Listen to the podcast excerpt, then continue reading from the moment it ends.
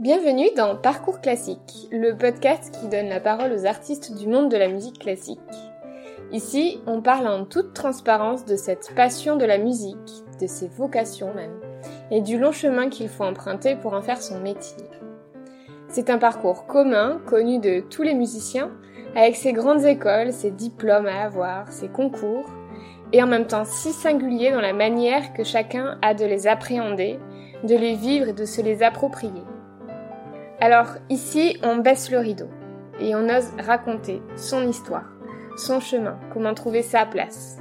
On parle de persévérance, de foi en soi, en sa passion, de difficultés, d'épreuves, de renoncement parfois, de joie aussi, de frissons, de partage, d'inspiration, bref, de tout ce qui constitue le parcours du musicien.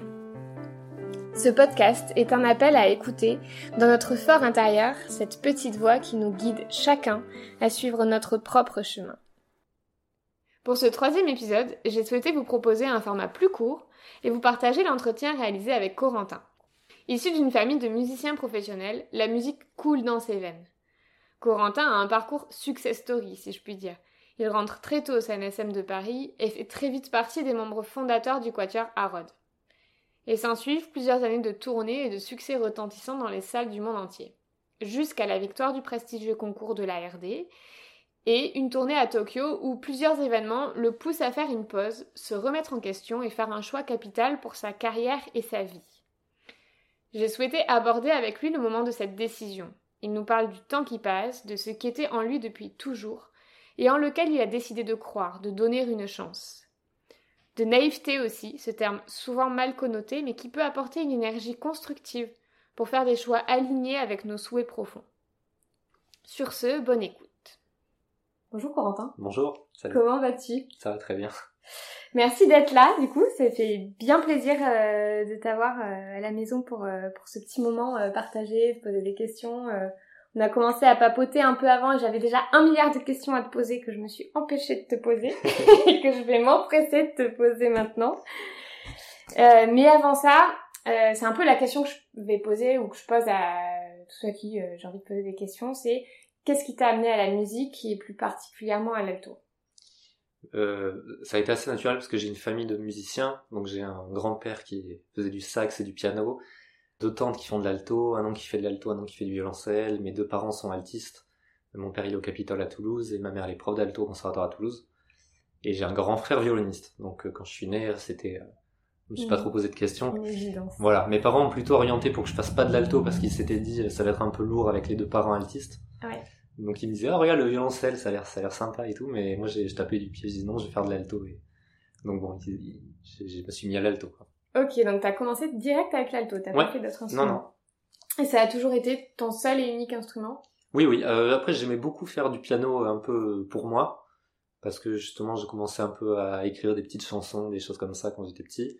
Et euh, à un moment mes parents s'étaient dit, bon, on va peut-être lui faire prendre des cours de piano parce que ce serait bête qu'il soit limité dans ses idées. Euh, à cause de sa technique. Mais dès l'instant que j'ai commencé à prendre des cours, j'allais plus du tout au piano. Mais j'ai pris quand même, je pense, des cours pendant un an. Euh, j'ai fait un peu de xernie pour euh, ceux qui connaissent. oui, on connaît les xernie. et les petites gammes en passant le pouce là et tout ça. Mais bon, c'était vraiment. Je préférais après garder ça pour mon plaisir euh, personnel. Et du coup, t'as commencé au CRR de Toulouse? Ouais. T'étais dans la, non, t'étais pas dans la classe de Non, non. J'étais dans la classe de Louis Merlet, qui était l'autre professeur d'alto. Ouais. Et euh, après, ma mère me faisait quand même pas mal travailler à la maison, elle m'aidait et tout ça. Donc euh, l'équilibre était pas mal. Et après le CRR Après le CRR, je suis allé au CNSM à Paris quand j'avais 15 ans. Après, je suis retourné au CRR, on en parlera. oui, on en parlera. le CRR de Paris. Ok. Et attends, mais du coup, à 15 ans au CNSM de Paris, t'avais pas encore passé ton bac, t'étais dans ton non, lycée, ça c'est... Oui, en fait, j'ai eu ma licence en même temps que le bac, je crois. C'était un peu... Ça, c'est plutôt cool en musique, c'est qu'on peut superposer. Je crois qu'il y a mm. des disciplines où on peut pas. Et ça aurait pu vraiment freiner et tout, donc euh, ça, c'était très cool. Donc en fait, j'ai, je suis parti, j'ai fait ma seconde à Toulouse, et après, je suis parti à Paris. Euh, j'ai eu la chance de partir tout seul, donc j'étais avec mon grand frère qui était euh, rentré au CRR, et puis on avait, on était toute une équipe de d'amis d'enfance à aller à Paris en même temps. Mm. Et donc j'ai pas fait de première ni de terminale en fait, et après j'ai fait le bac directement en candidat libre, bac musique. Ok. Au début, on avait pris, je m'étais inscrit au CNED. J'avais reçu des cours de philo et tout, mais c'était incompréhensible. et du coup, je me suis dit bon, a priori le bac TMD, il y a, y a quand même des gros coefs sur la musique et tout. Je savais que ça irait. Mm. Il y avait juste bah, la philo. En plus, ça m'intéressait, donc j'ai pris genre trois quatre cours pour essayer de comprendre un peu comment ça marchait et euh, quelques cours d'anglais parce qu'il y avait des textes à préparer mais ça s'est vraiment fait en, en, freestyle et du coup euh, euh, petite question un peu bateau mais euh, ça s'est passé comment le CNSM pour toi? Euh, Qu'est-ce que, avec du recul, parce que j'imagine maintenant que tu as du recul, ouais. qu'est-ce que ça t'a apporté sur ton sur ton parcours? Bah, Le CNSM, moi, je l'ai plutôt très bien vécu. Euh, c'est en partie du fait que j'y étais pas beaucoup, je pense, parce que quand j'y allais, donc j'étais euh, parmi mon, groupe d'amis, j'étais le seul au CNSM. Du coup, en fait, j'y allais, je prenais mes cours et en, général, je rentrais euh, très vite, euh, soit chez moi, soit j'allais au CRR justement pour bosser avec mes potes. Et du coup, j'ai pas trop eu le, la période à traîner au patio, à être dans les couloirs. À... Mm. J'ai voilà, en général, je prenais mes cours, des fois, je bossais un peu là-bas et puis je rentrais. Mais très vite, je me suis mis à faire du quatuor quand j'ai rencontré Jordan.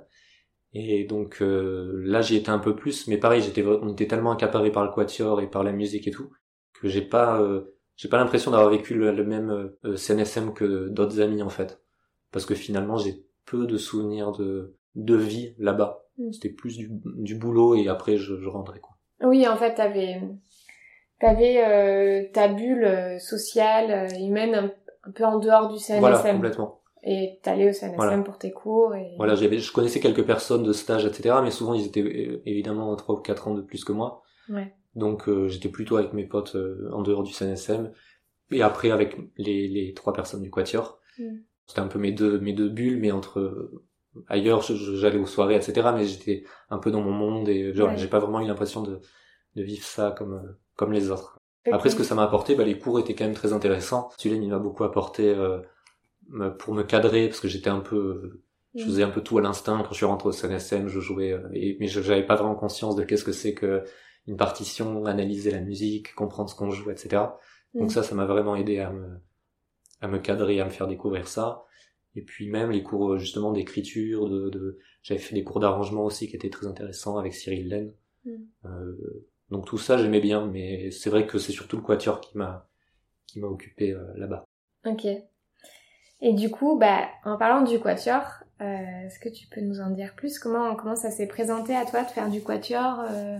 Tout simplement, j'ai rencontré Jordan. Euh, on a eu un coup de foudre musical réciproque. En fait, ils avaient un altiste qui était parti en Australie parce que son Erasmus était terminé, il me semble. Et puis, du coup, il cherchait un altiste, mais pour passer des DEM, des, des diplômes. Mm. Donc là-dessus, on a commencé à jouer. On a, on a adoré jouer ensemble et tout. Donc très vite, on s'est dit ah, mais est-ce qu'on on n'essaierait pas de faire ça un peu sérieusement? Et donc, euh, suite à ça, on a cherché d'autres personnes.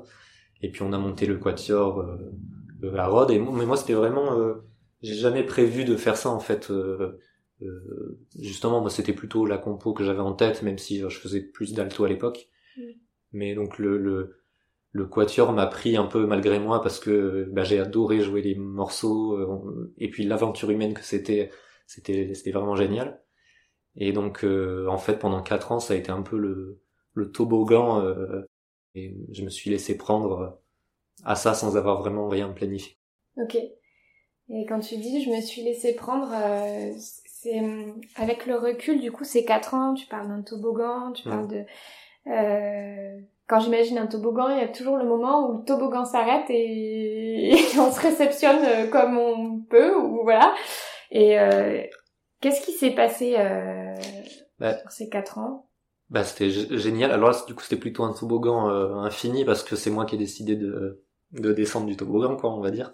Mm. Mais euh, non bah c'était génial. Enfin en fait le le quatuor c'est vraiment particulier parce qu'on rentre vraiment dans un monde euh, un peu à part. C'est un peu un truc de geek quoi dans la musique. Enfin déjà que la musique classique elle est un peu elle peut être un peu hermétique pour certaines personnes. Le quatuor c'est encore une bulle dans cette bulle. Et du coup il y avait quelque chose de très grisant de de découvrir bah, les, vraiment les profondeurs de la musique mm. euh, grâce à des profs euh, incroyables qu'on a pu rencontrer ou même on répète euh, entre nous à passer des heures à, à, essayer de faire des notes piquées des trucs comme ça enfin donc ça c'était vraiment génial et puis l'aventure humaine parce qu'on est évidemment devenu très très proches mm. le fait que ça marche bien qu'on ait des concerts qu'on fasse de plus en plus de scènes etc Donc ça, c'était vraiment génial. Moi, j'ai vraiment que des bons souvenirs. Évidemment, il y a eu des des, des choses un peu plus, euh, enfin des hauts et des bas, euh, notamment humainement, où il y a, comme dans tous les quatuors, des tensions qui se créent, et il faut arriver à les gérer. Mm. Et ce qu'on a plutôt bien réussi à faire, même si c'était pas pas facile. Donc c'était, moi, moi j'en ai vraiment des, des, des, des super souvenirs, et ça a été, ça m'a servi, et ça me sert encore aujourd'hui quand je compose parce que cette expérience de la scène, euh, j'y pense beaucoup quand j'écris, euh, au plaisir du musicien à jouer ce que j'écris, euh, à qu'est-ce que c'est que d'être dans une salle, de, de, de, enfin je sais que ça m'accompagne encore aujourd'hui. Et puis quand j'écris pour violon, j'ai toujours le son de Jordan dans la tête parce que, bah voilà quoi. c'est Et bah ouais non mais et du coup voilà, je, je c'est vraiment une expérience hyper importante de, de ma vie. Ok. Tu l'as vécu comment l'explosion du quatuor? Parce qu'on peut le dire, euh, vous avez complètement explosé, quoi. Oui, mais alors de l'intérieur, c'est vrai que c'était, euh, euh, c'est vrai que ça allait, allait très vite parce qu'on avait un, je crois qu'on a eu notre agent au bout de un an et euh, on a commencé, enfin, quand je suis parti, on avait fait quatre ans de, de quatuor, on a eu la maison de disque aussi très tôt, etc. Donc c'est vrai que ça allait très vite, mais de l'intérieur, mm. en fait, on avait un peu l'impression de cavaler derrière notre succès parce qu'en en fait, on nous invitait euh, à plein d'endroits. Et nous on n'avait pas trop eu le temps de, de passer euh, des années à travailler du Haydn et tout ça. Donc en fait on, on construisait notre technique euh, sur le, le, tard quoi. Ça fait que de l'intérieur en fait on n'a pas vraiment eu le recul de se dire euh, ouais, on est en train de percer ou je sais pas quoi. Enfin on était vraiment on allait on répète tous les jours à, à faire nos trucs. On va dire bon ben là jeudi on a quoi? On a concert. Ah faut jouer ça. Ah mince c'est pas prêt. Bon vas-y on bosse la dernière page. Ok. Après on fait le concert. Ah c'était pas mal mais on, on, le rejoue quand? Enfin c'était vraiment une espèce de comme ça de, de boule de neige quoi. Alors de temps en temps évidemment on se on se posait un peu, on réfléchissait, on voyait, on avait un peu plus de recul et puis on se disait euh, c'est quand même cool euh, ce qui nous arrive. Mm. Notamment aussi les concours qui sont des espèces d'étapes qui fait que ça permet de se retourner un peu sur ce qui a été euh, parcouru. Mais voilà, c'était plutôt assez grisant et assez presque insouciant en fait. Voilà, oui, complètement. Ouais. Complètement. C'est un mot que j'aime bien, insouciance. Je crois beaucoup en l'insouciance. Euh, ok. Mais tu attribues ce, ce succès, si t'as un peu de recul, à, à quoi?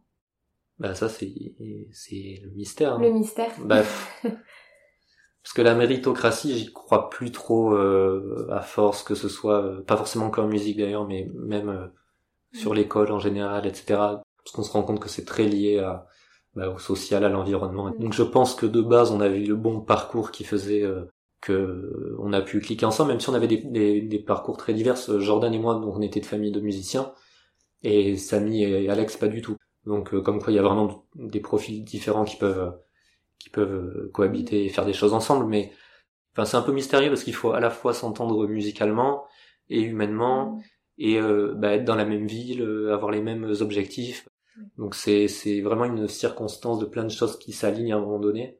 Et qui ont produit une espèce d'alchimie qui a... Voilà, voilà. Et après, évidemment, beaucoup de travail, etc. Mais ça, c'est... Ouais. C'est un peu mystérieux. C'est ce qui fait que je sais pas si c'est des... Enfin, c'est jamais réplicable. Oui. Je pense... Euh, même s'il y a des choses qui peuvent aider, je suis en train de... Enfin, j'ai terminé l'écriture d'un bouquin, justement, sur le quatuor qui revient euh, sur tout notre parcours et qui a pour but d'aider des quatuors à mieux... Euh, être plus heureux au quotidien, quoi. Donc, je parle de comment on travaille comment on construit des interprétations collectives, mais aussi comment on gère les tensions humaines, qu'est-ce que c'est la vie en tournée, qu'est-ce que c'est de passer des concours, enfin un peu un gros bilan de tout ça. Là, c'est entre les mains d'un éditeur, j'espère que ça sortira. Génial, bientôt. hâte, de dire ça. Donc euh, là, j'y donne quelques clés qui me semblent être utiles pour euh, se donner toutes les chances de réussir, en tout cas, mm. même si c'est jamais garanti.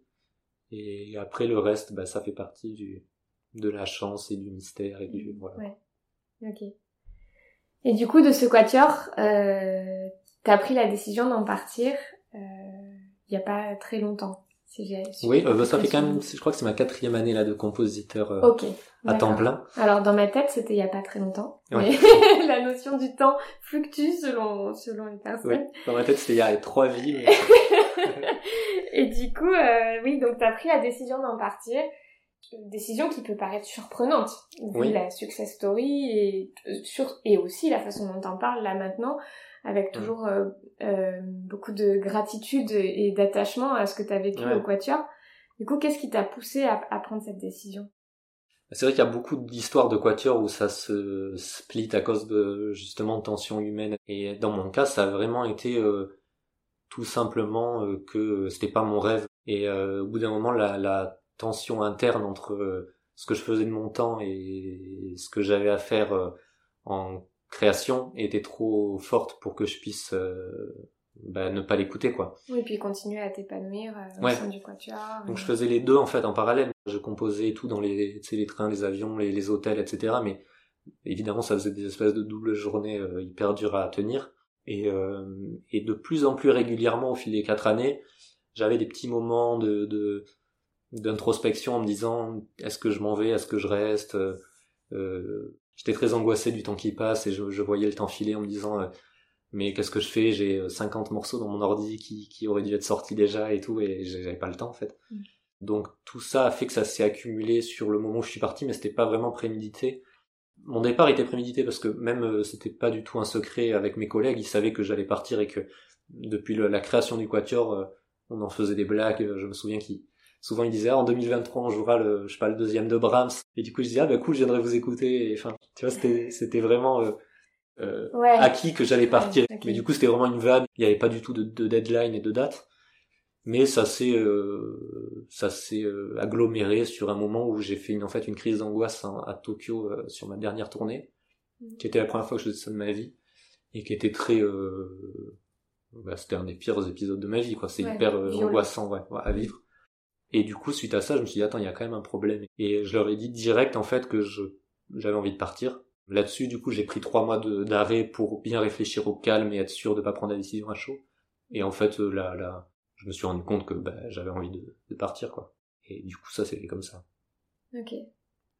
Et euh, bah, c'est intéressant, tu parles de ces trois mois de calme que tu as pris justement mm. pour être sûr de pas prendre une décision euh, à chaud. Mm.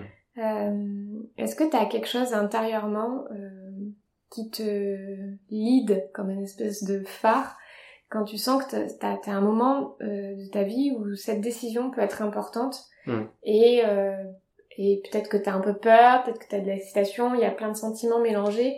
Qu'est-ce que t'écoutes au fond de toi pour avoir confiance dans le choix que tu fais?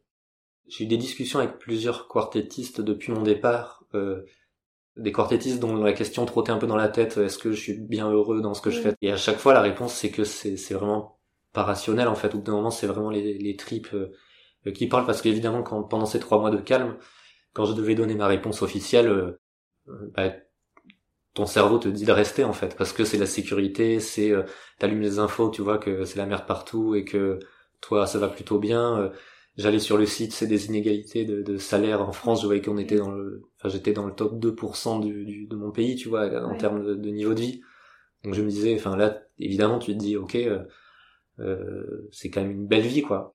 Mais en fait, euh, au bout d'un moment, c'est c'est c'est trop fort pour euh, pour ne pas prendre la décision. En fait, il n'y a pas vraiment de réponse sur euh, sur tous ceux qui ressentent ça. Au bout d'un moment, je pense qu'ils partiront, mm. quel que soit le temps. C'est plus une question de quand est-ce qu'ils vont partir que est-ce qu'ils vont partir, parce que j'imagine qu'au bout d'un moment, ça devient trop trop mm. fort. Et moi, j'avais ça en moi depuis vraiment tout petit. J'arrêtais pas de créer des trucs, de d'écrire des histoires, des des compos, etc. Et donc, au bout d'un moment euh, j'arrivais plus à ça débordait quoi donc c'est plus ça et puis à chaque fois que je discutais avec des gens euh, je me rendais compte c'est pendant trois mois où j'ai pris beaucoup de, de... j'ai fait un gros gros travail intérieur de me dire euh, qu'est-ce que je veux dans ma vie qu'est-ce qui enfin plein de remises en question en fait. Et à chaque fois que je parlais à des gens je me rendais compte que la conclusion c'était que j'avais envie de partir. Euh, et de toute façon euh... puis j'ai passé trois mois à composer et c'était tellement génial que oui du coup euh, ça t'a conforté dans ce que tu hmm. sentais en toi. Ouais. Mais en fait, je l'ai pas du tout vécu comme un comme un switch. Parce que de l'extérieur, ça paraissait être un gros virage de, de faire de la composition et tout.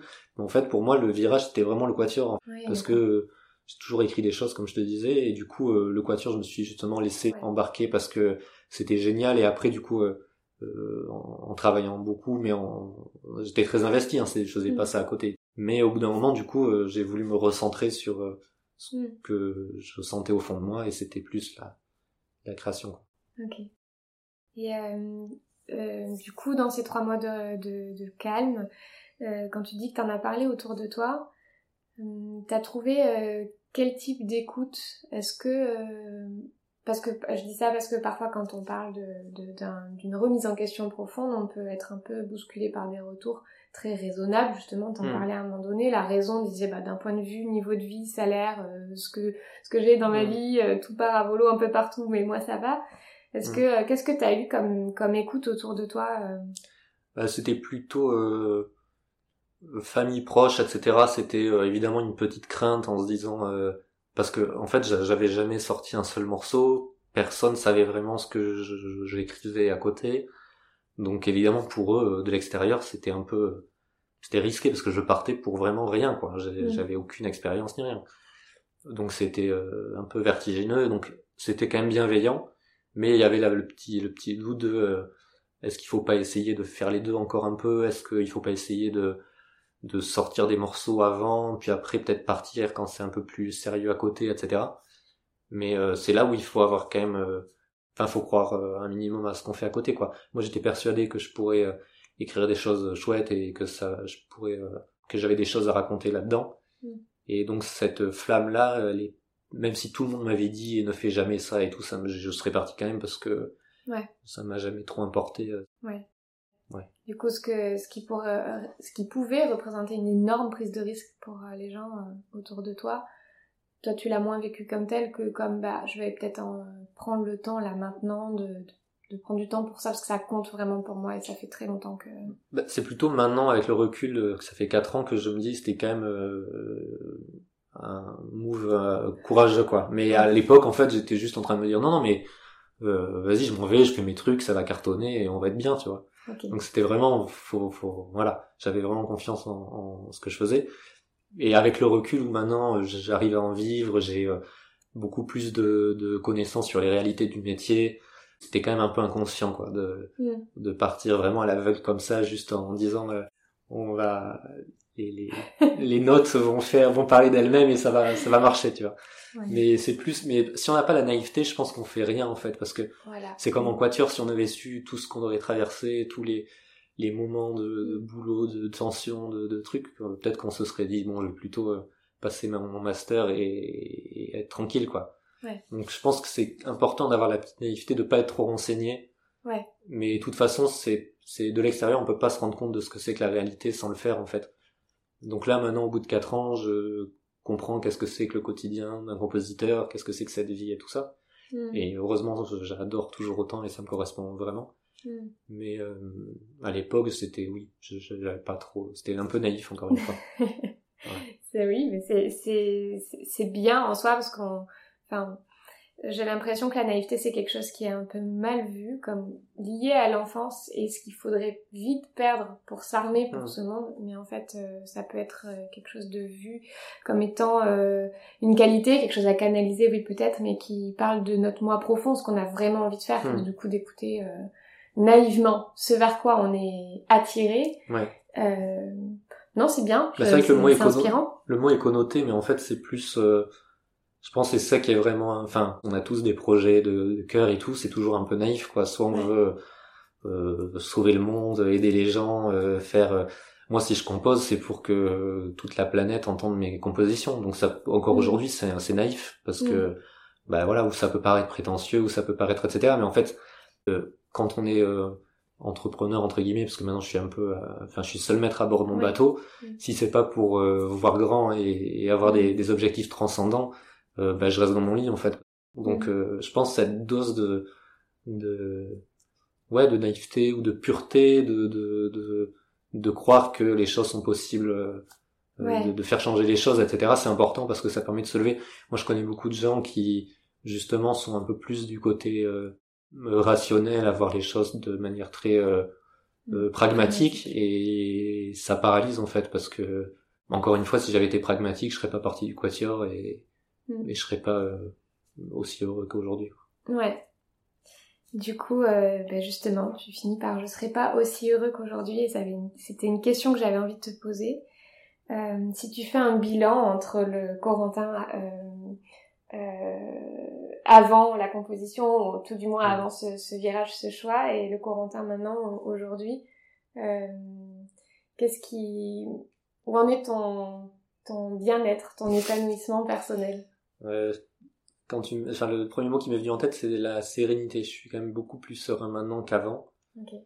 Et mais ça vient aussi du fait que j'étais, euh, comme je t'ai dit, j'ai toujours créé plein de choses, euh, que ce soit de la musique ou du rock. Avant, je faisais de l'électro, des même des scénarios de BD, des, enfin j'ai toujours fait plein de choses, avoir eu plein de projets, surtout justement dans la période de 15-20 ans où je suis parti à Paris. Et donc là, depuis que je suis parti du Quatuor, le travail et la remise en question, ça a vraiment été de d'arriver à se concentrer sur des projets, à les terminer.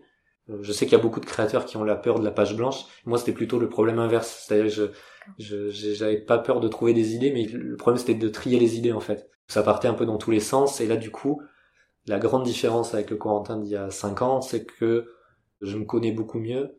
Mm. Du coup, je sais où mettre mon énergie, quand est-ce que j'ai besoin d'une pause et de travailler sur un autre projet parce que euh, là je sature et ça va pas être productif.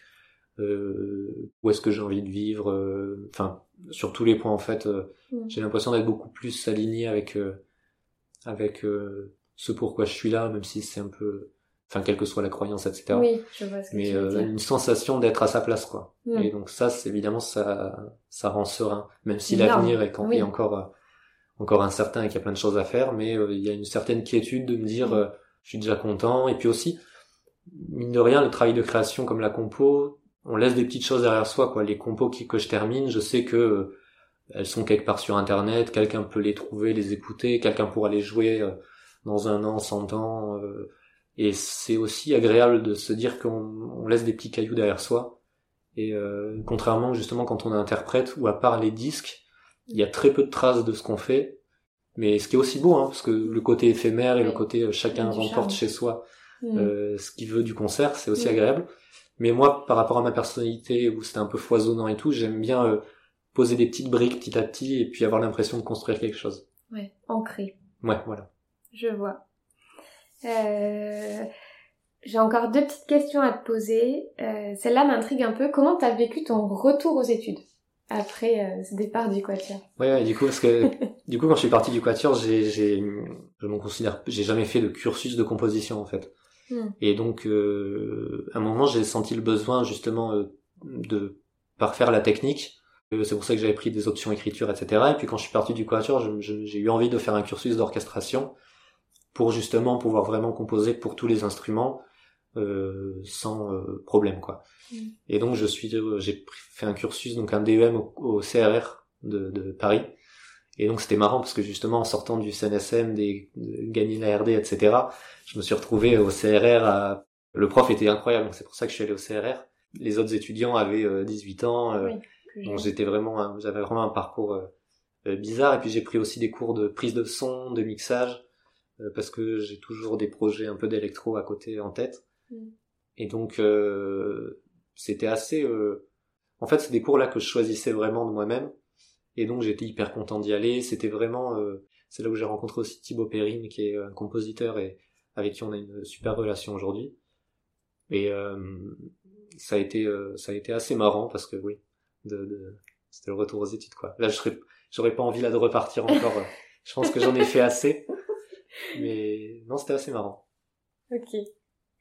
Euh, allez, pour finir, euh, qu'est-ce que Qu'est-ce que tu aurais envie de dire ou de partager comme mot ou comme énergie pour euh, toutes les personnes qui, qui vont écouter le, podcast, qu'elles soient du milieu de la musique ou pas d'ailleurs? Ah ça j'aurais dû l'anticiper. Désolée, j'aime bien créer une petite question surprise comme ça. Un peu de naturel. Un mot euh, Des mots, une énergie, euh, parce que bah du coup le podcast, le podcast se veut euh, dans une énergie, on va dire, d'inspiration à, à, écouter euh, notre propre voix, notre mhm. propre voix. Et euh, qu'est-ce que toi, t'aurais envie de partager là-dessus bah, ce serait justement de, de, de, comme ce que tu es en train de faire justement avec le podcast, de créer ses propres. Si on a des frustrations dans, dans, dans notre environnement et dans dans son travail, etc., c'est de créer, enfin de, de venir combler les trous soi-même en fait. Mm. Et donc là, ce podcast, moi, je trouve ça super, justement, comme je te disais, de d'amener un ton un peu plus euh, euh, de discussion un peu plus tranquille que ce qu'on peut voir ailleurs en interview, etc. Mm. Et du coup, cette énergie de de, de venir rectifier ce qu'on n'a pas aimé dans son propre parcours ou dans son propre environnement. Euh, moi, c'est ce que je fais avec ma musique. J'écris vraiment ce que j'aimerais aller écouter en concert et ce que j'aimerais jouer en tant que musicien, euh, parce mm. que euh, voilà, c'est des choses qui me qui me manquaient. Et donc euh, voilà, s'il y avait une petite, une petite chose à, à retenir, je dirais de d'avoir l'énergie d'aller euh, faire soi-même euh, Ce qu'on aimerait trouver. Voilà. Ok. Très chouette. Bah merci Corentin. Bah merci beaucoup. J'espère que cet épisode vous a plu. Il y a tellement de questions que j'aurais aimé lui poser encore, notamment sur la vie d'un quatuor en tournée dans le monde entier.